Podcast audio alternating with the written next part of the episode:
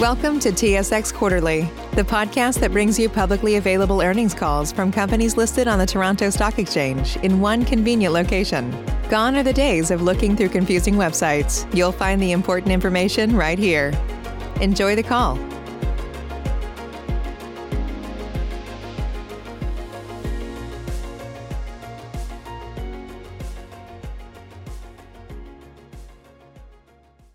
Good morning, ladies and gentlemen. Welcome to WPT Industrial REIT's fourth quarter 2020 conference call. Before we begin, let me remind everyone that during this conference call, management may make statements containing forward-looking statements. This forward-looking information is based on a number of assumptions and is subject to a number of known and unknown risks and uncertainties that could cause actual results to differ materially from those disclosed or implied. We direct you to the company's earnings release, MD&A, and other securities filings for additional information about these assumptions, risks, and uncertainties. Please note this event is being recorded. I would now like to turn the meeting over to Mr. Scott Frederiksen, Chief Executive Officer. Please go ahead, Mr. Frederiksen. Thanks, Anita. Good morning, and thank you for joining us on today's call. With me today are Matt Cimino, our COO, and Judd Gilats, our CFO. Despite the many unforeseen hurdles experienced globally in 2020, the pandemic provided a remarkable opportunity for WPT to showcase the depth and experience of our team and the strength of our portfolio. In the depths of the pandemic, we closed on a $730 million U.S. logistics portfolio, one of the largest U.S. industrial transactions during 2020. This transaction increased the size of our portfolio by approximately 40%, increased our exposure to key distribution markets, significantly increased our scale and diversification, and boosted our tenant credit profile, all while underscoring the ability of our team to source off-market deals at attractive pricing. Our private capital platform ramped up significantly with the addition of a new global institutional partner, allowing us to expand and accelerate our development pipeline, which at quarter end exceeded 6 million sq ft. We also added a Canadian dollar listing, providing our investors with additional optionality and flexibility, and were successfully added to several TSX indexes. Before we close the year, we published our first-ever ESG report. In 2021, we will continue to grow and integrate ESG into our daily operations with the implementation of our three-year ESG strategic roadmap. Throughout 2020, rent collections exceeded 99%, demonstrating the strength of WPT's institutional quality industrial portfolio. U.S. industrial fundamentals remain favorable, with increased e-commerce penetration, rising inventories, and measured new supply. The distribution and logistics sector remains fragmented, with few experienced operators relative to other asset classes. Looking back on our 2020 achievements, and with strong sector fundamentals ahead, I'm extremely optimistic about what our team can accomplish in 2021. With that, I'll now turn things over to Matt to discuss our operational and investment results and activities. Thanks, Scott, and good morning, everyone. Um, as you probably noted from our press release, it was a busy quarter, so uh, our prepared remarks are a bit longer than usual, so we'll try to get through things as quickly as we can. Um, the REIT ended the year with occupancy of 98.2% and a portfolio weighted average remaining lease term of 4.4 years. We've collected over 99% of contractual rents for January, February, and March, which remains consistent with our 2020 collection rates. Turning to leasing activity, the REIT had approximately 18,000 sq ft of new leases and 412,000 sq ft of lease renewals commence in the fourth quarter. Lease renewals commencing in the quarter had weighted average cash and straight-line rent re-leasing spreads of 5% and 6.7%, respectively. We also signed approximately 52,000 sq ft of new leases and 500,000 sq ft of lease renewals in the fourth quarter, with weighted average cash and straight-line rent re-leasing spreads of 1.4% and 13%. The REIT renewed or re-leased 3.5 million sq ft commencing in the year at weighted average cash and straight-line rent re-leasing spreads of 9.4% and 14.7%. We signed 2.3 million sq ft of lease renewals in the year, with weighted average cash and straight-line rent re-leasing spreads of 8.5% and 16.5%.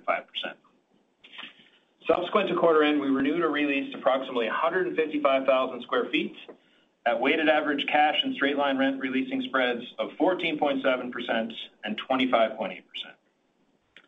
At year-end, we had approximately 2 million sq ft or 6.5% of the portfolio's GLA set to expire in 2021. To date, we've reduced the remaining expirations in 2021 to 1.9 million sq ft or 6% of the portfolio's GLA. Turning to our development pipeline, we have 12 projects at various stages totaling approximately 6.3 million sq ft in the Los Angeles, Phoenix, Chicago, Minneapolis, Houston, Nashville, Seattle, New York, and New Jersey markets. During the quarter, the WPT team completed the following notable transactions. We closed on two adjacent land parcels located in the Phoenix market through a private capital joint venture. The combined site can accommodate approximately 2.2 million sq ft of development. We also completed the off-market acquisition of a 9.24-acre industrial parcel located in the Inland Empire market of Southern California.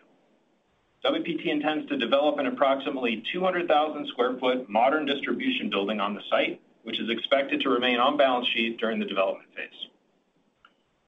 On the end of the year, we also completed the following transactions. On January 28th, we acquired two distribution buildings located in Bayonne, New Jersey. These properties total approximately 349,000 sq ft and are 100% leased to two public company tenants with a weighted average remaining lease term of approximately 8.5 years. These properties were originally developed by the REIT through a private capital joint venture, with the REIT owning an initial 10% interest. Through the exercise of the REIT's right of first opportunity to acquire additional JV interests in these projects, the REIT acquired the remaining 90% equity interest on an off-market basis for approximately $61.4 million, representing a going-in capitalization rate of approximately 4%. On February 25th, we completed an off-market acquisition of a 14.4-acre infill industrial parcel located in Carson, California, which is near the Port of Long Beach, for approximately $30 million. The REIT is in the process of contributing this project into a private capital joint venture managed by the REIT, with the REIT retaining a 51% ownership interest. We anticipate developing approximately 250,000 sq ft of distribution space on this site. With that, I'll now turn things over to Judd to provide a discussion on our financial results. Thank you, Matt, and good morning, everyone. Total investment properties revenue for the quarter and year increased 42.3% and 46.2% over last year, primarily due to the 2020 acquisitions with additional contributions from increases in base rent. The REIT also earned management fees of approximately $1.8 million and $3.1 million in the quarter and for the year respectively, as we saw gross promote fees of 1.3 million in the quarter. We are increasing our 2021 private capital fee guidance to a range of $10 million-$14 million, including the promote fee earned in connection with the sale of the Bayonne properties Matt mentioned earlier, and increased clarity on deployment timelines. Same properties NOI growth was up 3.1% and 2.1% for the quarter and year, driven mainly by favorable re-leasing spreads and contractual rent increases, while impacted by a 0.6% and 2.1% reduction in same property occupancy. G&A expenses for the quarter and year, excluding any fair value adjustments or promote expense, was approximately $3.2 million and $12.5 million. FFO for the quarter and year was up 56.3% and 46.1%. FFO per unit for the quarter and year was $0.254 and $0.895. This represented an increase of 17.6% and 4.9% compared to the same periods in 2019. AFFO for the quarter and year was up 67.1% and 50.1%. AFFO was $0.212 per unit for the quarter and $0.705 per unit for 2020. Both FFO and AFFO were positively impacted by accretive acquisitions increases in fee revenue for the quarter and increases in base rent. Offsetting these increases were lower management fees in the year attributable to a variation in promote income, a reduction in occupancy, and the increased weighted average number of units outstanding as a result of the equity offerings in 2019 and 2020. At year-end, our balance sheet and liquidity position remains strong, with cash on hand of $13 million and remaining availability on the credit facility of approximately $159 million. Reported leverage on our balance sheet, net of cash on hand, was 47%, weighted with a debt to adjusted EBITDA ratio of 9.3x. Our short-term refinancing risk has essentially been eliminated through the prepayments of multiple mortgages throughout 2020, including a $6.3 million mortgage prepaid in the fourth quarter. We do not have any additional maturities for the balance of 2021, and in 2022, we only have one $24.3 million mortgage maturing. With our development activity ramping up through both our private capital platform and on balance sheet, we remain focused on capital recycling initiatives to further strengthen our balance sheet and create additional flexibility to allocate capital to accretive investment opportunities. The REIT expects to generate additional liquidity of approximately $82 million following the completion of in-process capital recycling transactions. With that, I'll now turn things back to Scott to wrap up. Thanks, Judd. As I said at the top of the call, despite the global uncertainty, 2020 was a great year for the REIT, and we're excited about what we can accomplish in 2021. Thanks for your time and attention. We'd now be pleased to answer any questions you may have. Thank you. We will now begin the question and answer session. To ask a question, you may press star then one on your touchtone phone. If you are using a speakerphone, please pick up your handset before pressing the keys. To withdraw from the question queue, please press star then two. The first question today comes from Lorne Kalmar with TD Securities. Please go ahead. Save big on brunch for mom, all in the Kroger app. Get 16 ounce packs of flavorful Angus 90% lean ground sirloin for $4.99 each with a digital coupon. Then buy two get two free on 12 packs of delicious Coca Cola, Pepsi, or 7UP, all with your card. Shop these deals at your local Kroger, less than five miles away. Or tap the screen now to download the Kroger app to save big today. Kroger, fresh for everyone. Prices and product availability subject to change. Restrictions apply. See site for details. Thanks. Good morning, everyone. Hey, Lorne. Um, uh, on the capital recycling, so you guys have about $82 million uh, under uh, or in progress. I was just wondering what the timing was on that, um, and maybe the cap rates, and if you guys expect to do any more throughout the balance of the year. Yeah. Um, pretty early to talk about cap rates and which assets, but it's going to be a combination of asset sales and um, joint venture contributions. And our expectation is that's going to occur sooner in the year rather than later in the year. I'd say that by the time we're on this call for our Q1 results, we'll have more specificity for you there, Lorne. All right. Fair enough. Um and then you guys seem to uh, have a few different approaches to development here. You've got obviously the uh, 1090%, the on-balance sheet, and now with the Carson development at 51.49%. How do you guys kind of think about the approach for each development, and what's sort of the preferred strategy going forward? Yeah. Hey, Lorne. Um, I think we start with looking at the asset, and that tends to dictate our course of action, and I guess more particularly, it tends to dictate the interest of our capital partners in a particular project. So some of those variables start with size. So the smaller deals tend to be a little bit more frictional in terms of trying to chop up that investment across uh, a number of different partners who need some sort of critical mass to spend time on. And then the other piece really relates to just the attributes of the project in terms of complexity, timeline to being able to uh, deliver a building if there's a longer entitlement timeline, or we need to sit and wait to be able to put the asset into production. Even if we have some current income, that tends to just be viewed differently by different third-party investors. So that that high level is what starts the conversations about what we may end up looking to invest more of our balance sheet in. Um, and we've mentioned this over the years, and I think our intention is to continue to do this, and we tried to be pretty clear about the disclosures to make it clear which projects have which type of capitalization. But our intention as we scale is to increase our exposure, a balance sheet exposure to these types of investments, and we think there's opportunities to do that, and most of them involve really compelling projects that tend to be a little smaller, tend to be a little more infill, but have a really interesting long-term growth profile.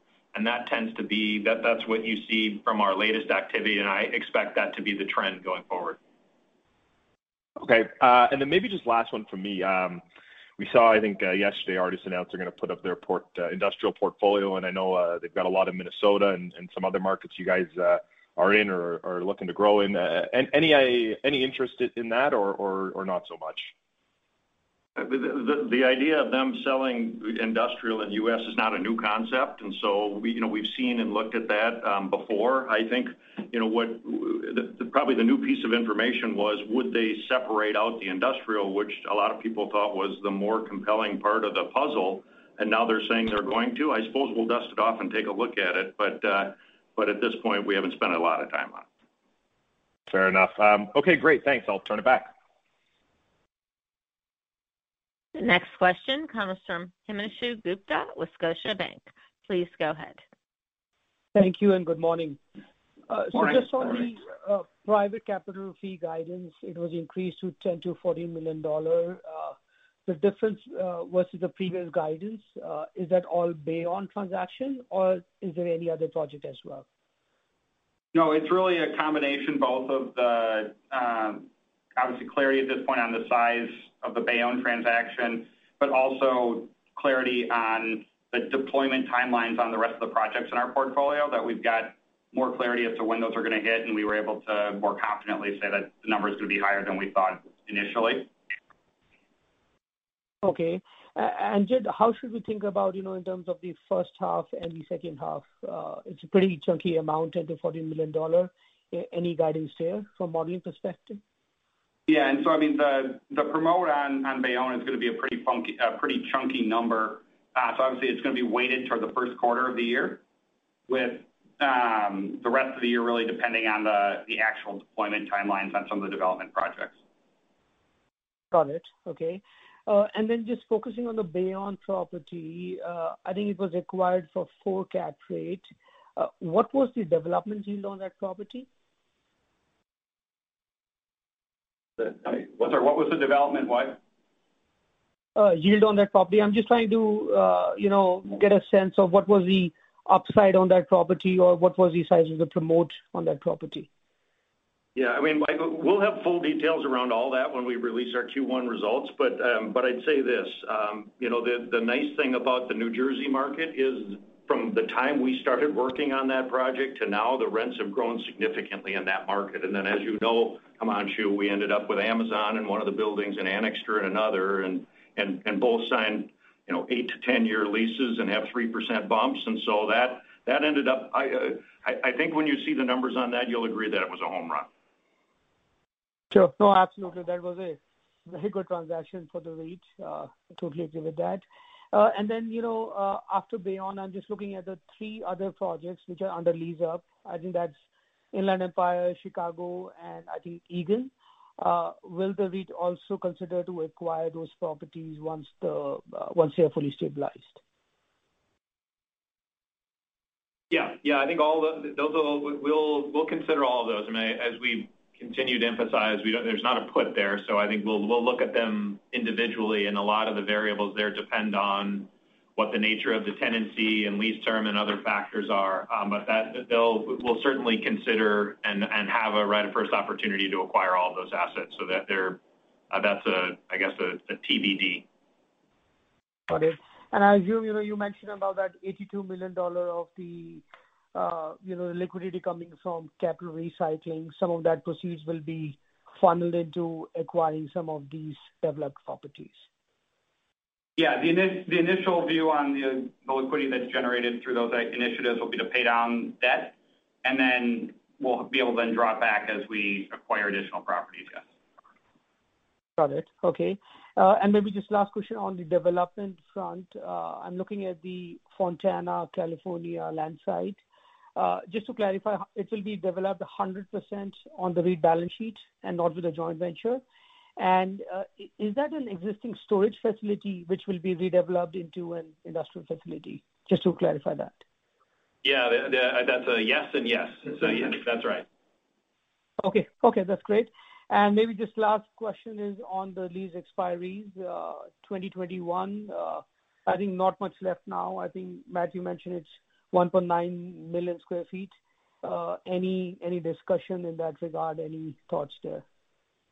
Yeah. It's really, uh, you know, the numbers are a little misleading in the sense that based on the Fontana project that you just mentioned, we've picked up some leases which are by design and pursuant to our development plan intending to roll in 2021. So That inflates the numbers. So really, I guess if I'm bridging from last quarter or the end of the year, we were at 6.5%. If you take away those Fontana leases, which are short-term storage leases, we're really under 5%. And based on what we have in process, we feel like by the end of the quar by the end of this quarter, we should be down to closer to 2.5%. So about half of that um, that is outstanding currently, we expect to be taken care of within the next few weeks. Um, so that's kind of where we are status-wise. Got it. I guess uh, 2020 is uh, 2022 is still far out. Uh, are you looking or starting to take a look at those renewals as well? It's a pretty chunky or fair bit of leases coming due next year. It is early. There have been some very preliminary discussions and some exchanges with some of the larger leases there, but we're not trading paper, and I would describe all of those discussions as very early phase. Got it. Okay. Thank you, guys. I'll turn it back. Thank you. The next question comes from Mike Markidis with Desjardins. Please go ahead. There. Um, quick question on my end. Just thinking about all the development activity that you're doing, I'd have to go back and see, but you haven't really had a large amount of your own balance sheet, whether it's the 10% interest or a 51% interest kind of active and deployed uh, in process at any one given point in time. So as this year progresses and things build up, where do you see the stabilized amount of capital at your interest uh, um, rising to in terms of um, capital? That's. And I realize that some of that be funded through construction lines and everything, but um, just the gross figure. Yeah, Mike, we uh we're really focused on trying to grow that exposure, as Matt said earlier.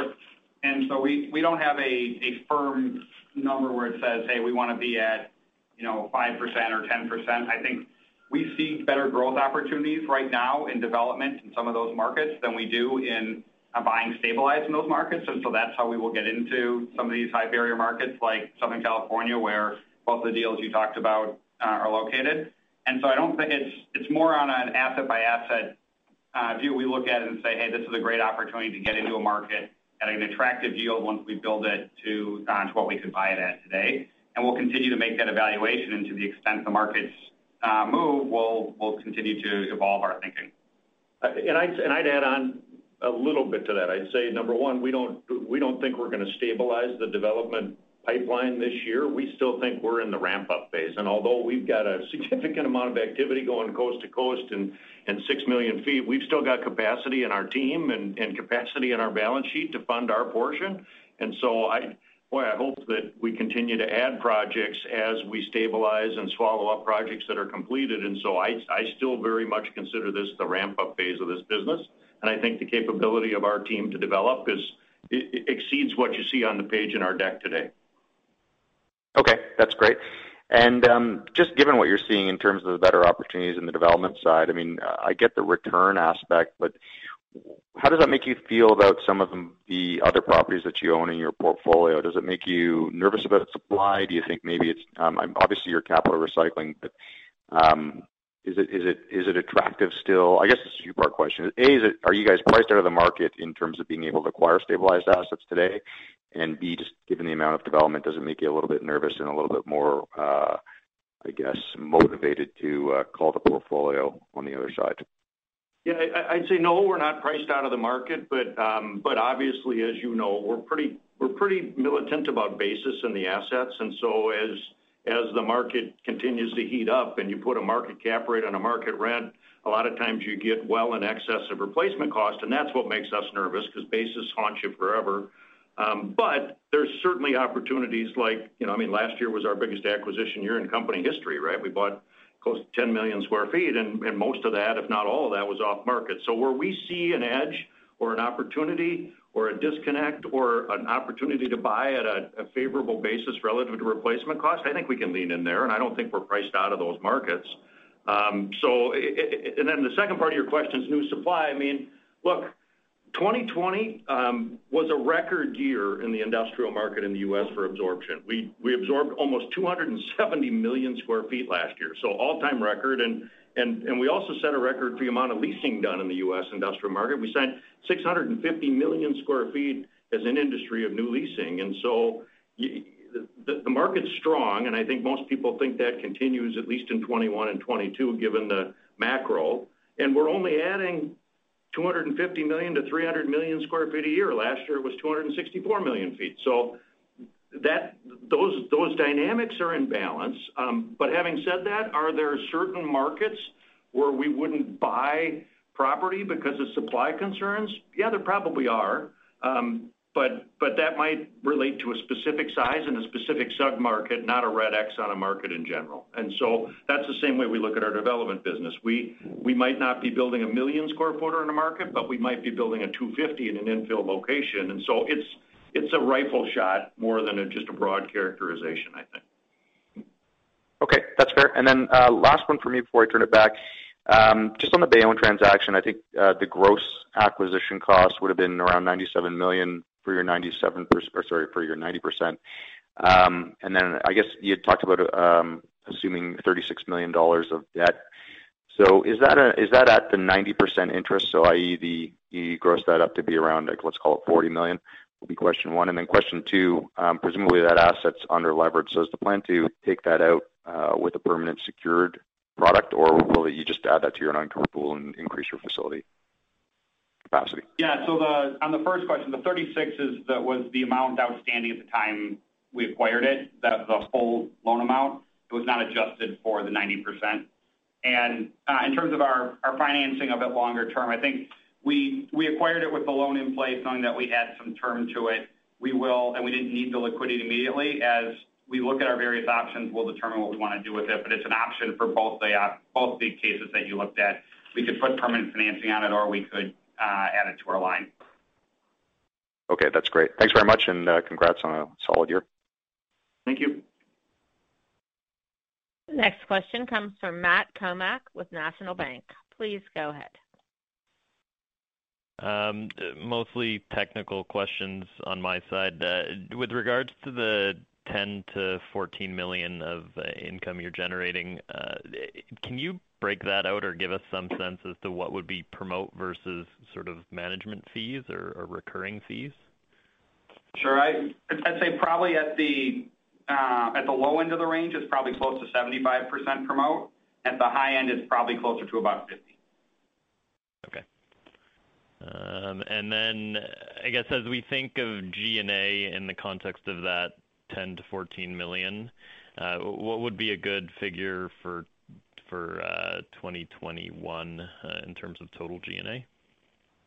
So I'd say for excluding the promote expense and excluding sort of fair value adjustments on um stock-based comp, we'd be, you know, we're probably roughly 3.5 million a quarter on average. And the uh the promote expense, which I think is what you were starting with, that it'll continue to be, I mean, what we've always shown is that it's probably it'll be approximately 60%, or excuse me, 40% of the promote, and it will show up. We'll try and call that out separately so everybody can see that um, going forward. Okay. No, that's perfect. Uh, and then on straight-line rent, I think this quarter, including straight-line rent and free rent, was a little bit more of a normal one, although it looks like a fairly low number on a net basis, which aided AFFO. Um, is this quarter a normal quarter, or how should we think about it uh, in terms of future straight-line rent versus free rent? Yeah, this was a uh, closer quarter to normal. There was one lease termination fee that we received, which helped push the number even more favorable than it had been. So whereas in Q3, we had sort of an outsized free rent number, this quarter, the free rent number was more normalized uh, in the, I think what I've said previously is sort of 200,000-400,000 is a good number in that range. Um, and then in addition, we picked up a little bit of extra benefit from this lease termination fee that we got. And how big was that? Just, uh, I may have missed it. The net impact on AFFO was about uh, between 350,000 and 400,000. Okay. Um, uh, with regards to lease Uh, renewal spreads. I know these bounce around, and it wasn't actually that much square footage that you guys did in the quarter itself, and it looks like uh, leasing done subsequent to the quarter was in the 10%-15% range. But as as we look forward, uh, does the sort of 10%-15% increases on cash spreads still seem like market, or has it expanded from there?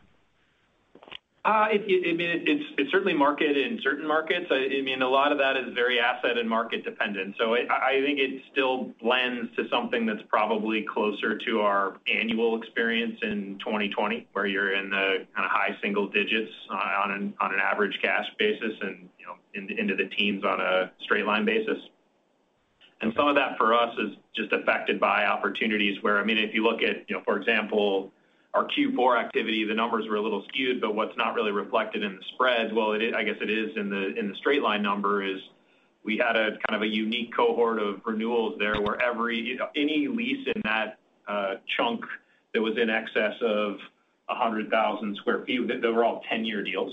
So just a push for term, which in some cases means we're a little softer on the spread side um, in favor of adding the value and increasing term. So that's an effect. And then some of these, you know, there's still a handful of fixed rate options where essentially we don't have the opportunity to negotiate with a tenant or reset to market. Uh, the plus side being, obviously, we don't have the costs and capital infusion that might come from a market renewal. But the that that really looks a bit like the lease just continues on, where you've got more of an annualized step and you just keep going. When you blend for those factors, which are more asset or tenant specific, I still think we blend back to something that looks more like 2020. Okay. And on the 10-year leases where you're putting in rent steps, still trying to push those as high as you can get, or are you getting north of 3% in some cases, blending to 2.5%, or how should we think about that? Again, the hottest markets, you're seeing people push in excess of 3. I still think our experience lives more in the 2.5%-3% range. 3 for tighter markets and newer product, and maybe closer to the mid 2s uh, in other uh, markets. Okay. Makes sense. Uh, and last one for me. I don't. I didn't see any incremental shares issued during uh, Q4, but were you guys able to take advantage of, or would you have wanted to take advantage of some of the share price move in terms of executing on your ATM? And also, as you look to do more development, is the ATM kind of a good way of providing uh, the small type of funding that you would need for some of the equity positions in these developments? Absolutely, it's a good tool for that going forward. I guess back to your first question, we still haven't used it yet. We you know, we put a plan in motion um, for the year where we were focused on capital recycling and using some of that recycled capital to fund our development efforts. And so we we didn't need to use the ATM or hit the bought deal market. But if we do at some point in the future, it would be because we had a compelling use for those dollars. Okay, fair enough. Thanks, guys. The next question comes from Joanne Chen with BMO. Please go ahead. Hi, good morning, guys. Morning. Maybe just uh, going back um, on the supply and demand uh, questions. You talked to some markets where there's a little bit more of an imbalance. Could you point to which markets you're seeing a little bit of that imbalance? Yeah. And again, I think that uh I guess what my comment was meant to say is that there aren't many markets in the U.S. where we wouldn't consider building, period. Um, but there are certain sub-markets and certain sizes where you might be the fifth person building a 750,000 sq ft building in, say, by the port in Houston or one of those markets. And so you may focus, like we did in Houston, away from the port where there's a lot of supply, or away from that north side where there's a lot of supply, and find a location like Katy, Texas, where we're building, where you've got less competition. You know, the markets that have historically been pointed to, that, or at least recently, have been some of the Texas sub-markets and sizes, some of the uh some of the Lehigh Valley for the big boomers of north of 1 million sq ft. There's certainly spots where you wouldn't want to be the fifth or the sixth or seventh person putting up a similar size building. But we think in all the markets, if you look hard enough, you can find opportunity. Okay. That makes sense. And in terms of, I guess, the markets now that you guys are focused on, could you point to any specific ones where you're seeing uh, the best opportunities right now?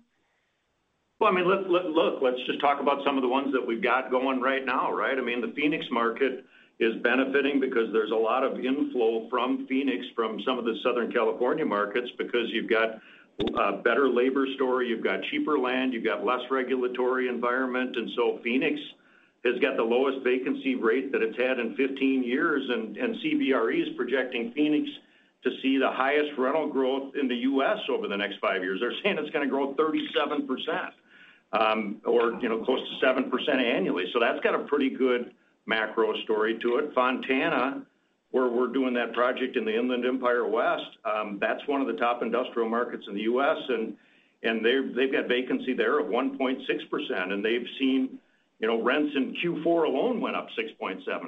So that's a great story there. In New Jersey, where we've got a couple of different projects going, you got vacancy below 3% over the entire state, and rents have grown 20% over just the last three years. And so and then, of course, Carson, you know, probably one of the best locations in the country right now in that South Bay market of L.A., Uh, that market is 1.2% vacant, but the Carson submarket itself, or the Carson municipality itself, less than 0.5% vacant.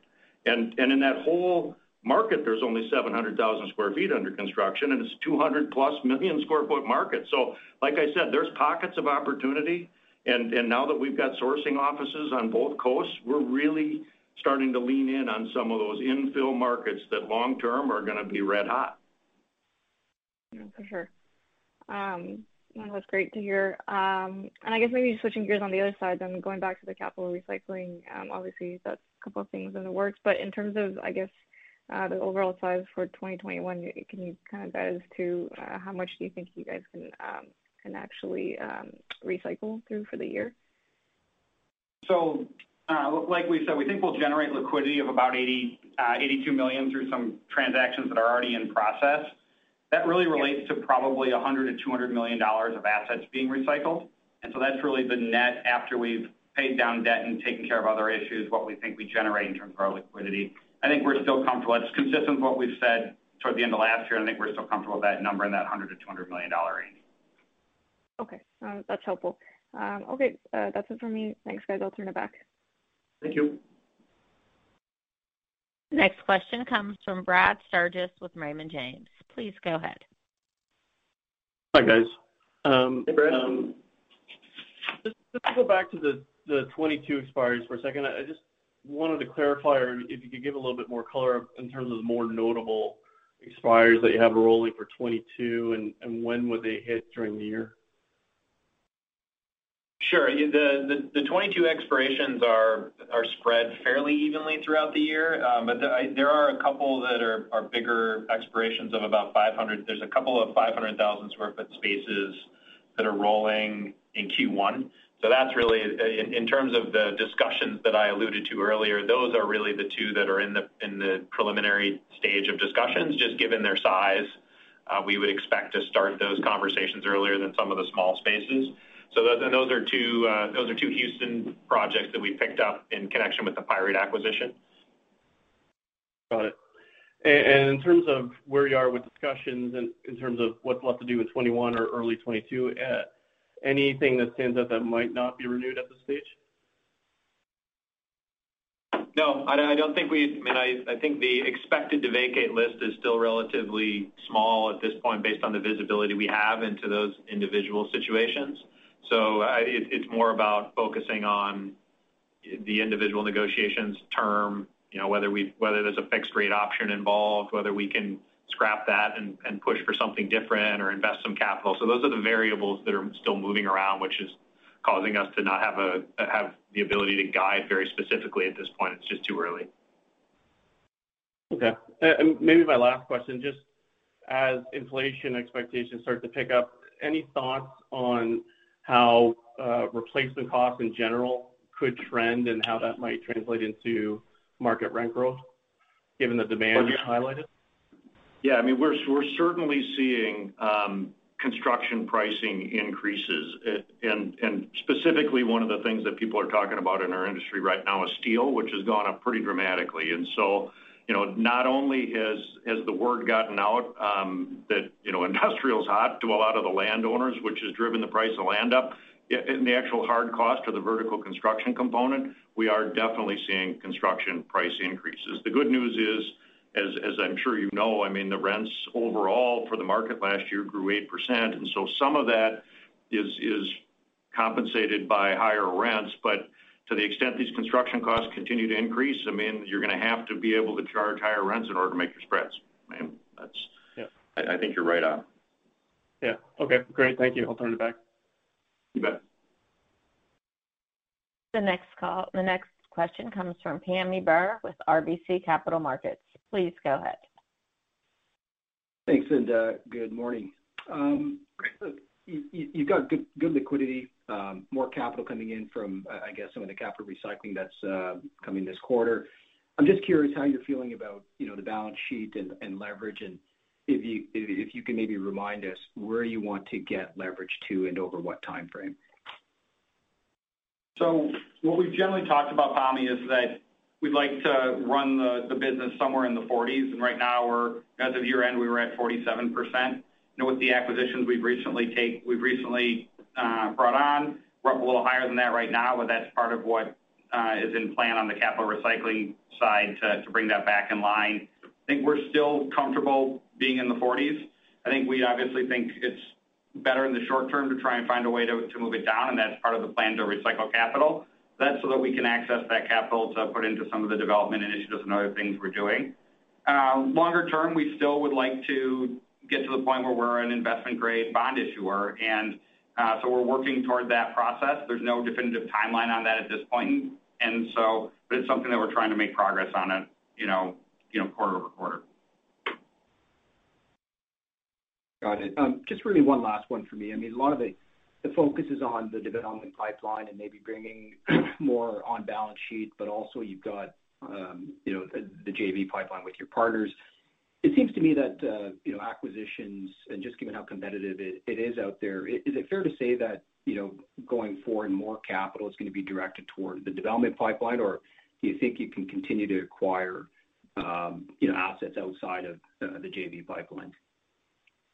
I'd say our expectation is we're gonna do both. I mean, clearly the focus in the near term is on the development pipeline and getting that ramped up and really hitting on all cylinders. But to the extent um, there's product hitting our desk, either on or off market, we're looking and underwriting all of that continually. It's just you gotta look harder to find compelling opportunities in a frothy market than you do in a down market. And so we're trying to maintain discipline on the acquiring side. Again, as I said earlier, it was our biggest year ever last year, and we got a lot of stuff in the pipeline. You know, the U.S. market is a lot more liquid and there's a lot more available than there is in the Canadian market, so we benefit from a lot of deal flow.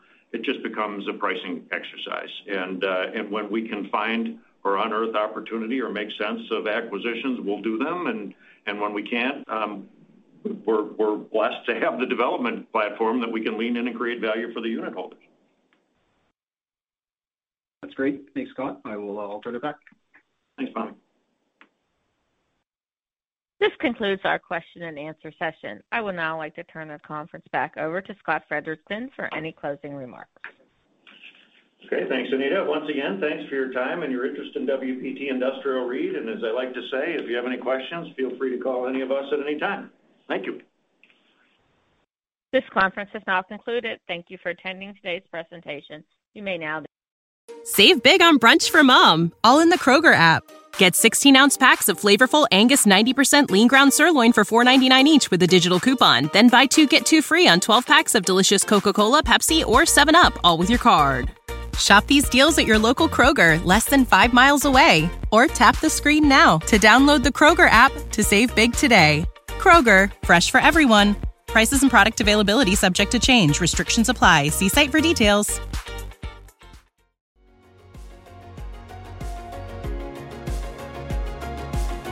Thank you for listening to TSX Quarterly. If you enjoyed the cast, remember to leave a good rating. And remember, for any additional inquiries, please consult the company's investor relations section on their website. See you next time.